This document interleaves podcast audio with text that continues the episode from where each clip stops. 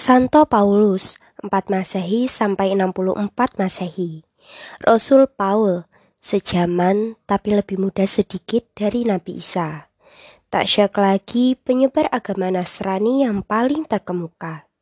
Pengaruhnya dalam teologi Kristen jelas menunjukkan yang paling mantap, paling berjangkau jauh dibanding semua penulis dan pemikir Kristen lainnya. Paul juga terkenal dengan panggilan Saul.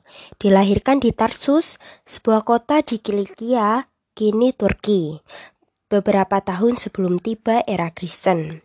Biarpun seorang warga Romawi, dia lahir sebagai Yahudi, pendalam bahasa Ibrani di masa muda dan memperoleh pendidikan mendalam perihal keyahudian.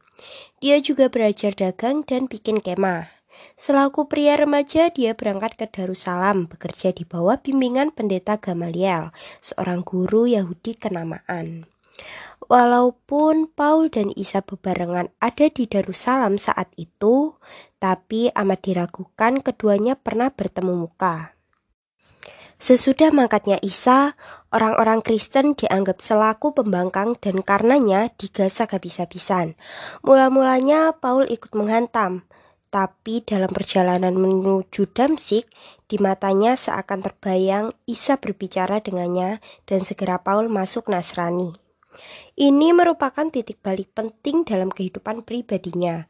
Jika dulunya jadi lawan dan tukang gebuk orang Kristen, kini dia berubah menjadi penyebar dan penganjur paling gigih dan paling berpengaruh untuk kepentingan agama Nasrani. Paul menghabiskan sisa hidupnya dengan menulis dan memperdalam kekristenan dan meraih banyak pemeluk berbondong-bondong memasuki agama Nasrani. Selama kegiatan dakwanya, dia melakukan perjalanan kian kemari secara kerap, baik ke Asia Kecil, Yunani, Suriah, dan Palestina. Menghadapi orang-orang Yahudi, Paul tidak kelewat sukses, bahkan lebih sering menimbulkan pertentangan dan dalam banyak peristiwa jiwanya sering terancam. Khotbah menghadapi orang non-Yahudi, Paul teramatlah menonjolnya dan peroleh sukses besar sehingga sering diberi julukan Rasul orang-orang non-Yahudi. Tak seorang pun bisa mengungguli kehebatan Paul dalam penyebaran agama Nasrani. Sesudah menyelesaikan tiga kali perjalanan panjang menyebar agama di wilayah bagian timur Kekaisaran Romawi, Paul kembali ke Darussalam.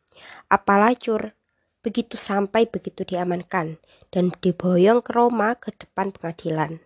Sejarah tak begitu jelas mencatat bagaimana ujung pengadilan itu.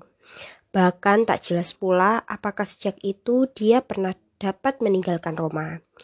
Akhirnya diperkirakan tahun 64 Masehi, Paul dibunuh dekat kota Roma. Pengaruh Paul dalam perkembangan agama Nasrani dapat diukur dari tiga hal.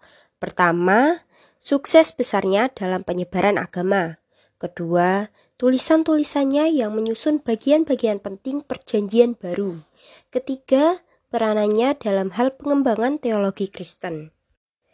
Dari 27 perjanjian baru, tak kurang 14 dihubungkan dengan jasa Paul. Meskipun ilmuwan modern berpendapat 4 atau 5 buku dari 14 itu ditulis oleh orang lain. Namun tak diragukan lagi bahwa Paul lah orang yang terpenting secara pribadi menulis perjanjian baru. Pengaruh Paul di bidang teologi Kristen betul-betul tak terperikan besarnya. Ide-idenya termasuk hal-hal sebagai berikut. Isa tidak cuma nabi yang mengesahkan, tapi juga suci. Isa wafat demi dosa-dosa kita dan penderitaannya dapat membebaskan kita. Manusia tidak bisa melepaskan diri dari dosa-dosa hanya dengan mencoba melaksanakan perintah-perintah yang tertera dalam Injil, tapi hanya bisa dengan jalan menerima Isa sepenuh jiwa. Sebaliknya, apabila manusia menerima dan percaya Isa, segala dosa-dosanya akan dimaafkan. Paul juga menjelaskan doktrin-doktrinnya mengenai ihwal dosa. Kita bisa melihatnya di Romans 5, 12, 19.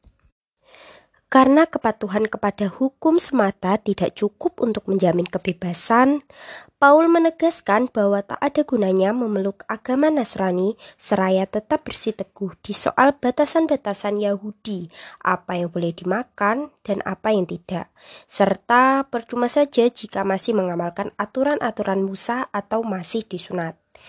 Seberapa pemuka-pemuka Kristen saat itu menentang keras pendapat Paul dalam segi ini.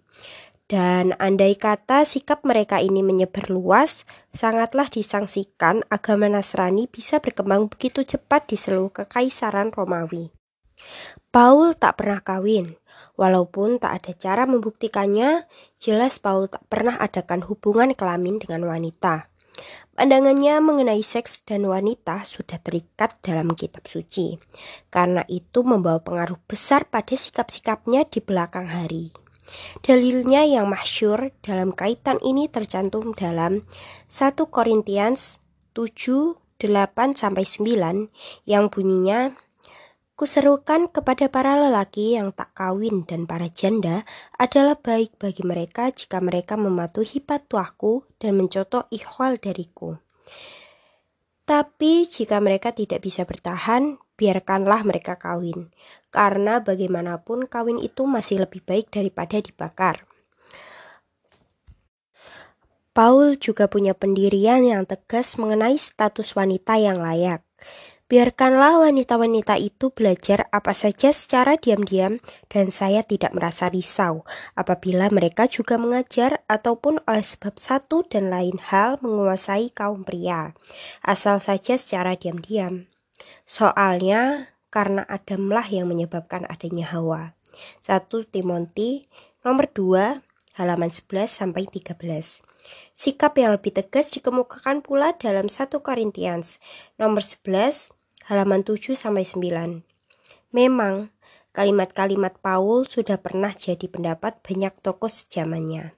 Yang perlu dicatat adalah Isa sendiri tak pernah tampil dengan pernyataan-pernyataan serupa itu.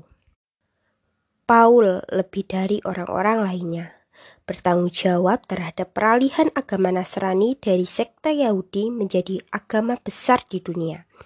Ide sentralnya tentang kesucian Isa dan pengakuan berdasar kepercayaan semata tetap merupakan dasar pemikiran Kristen sepanjang abad-abad berikutnya.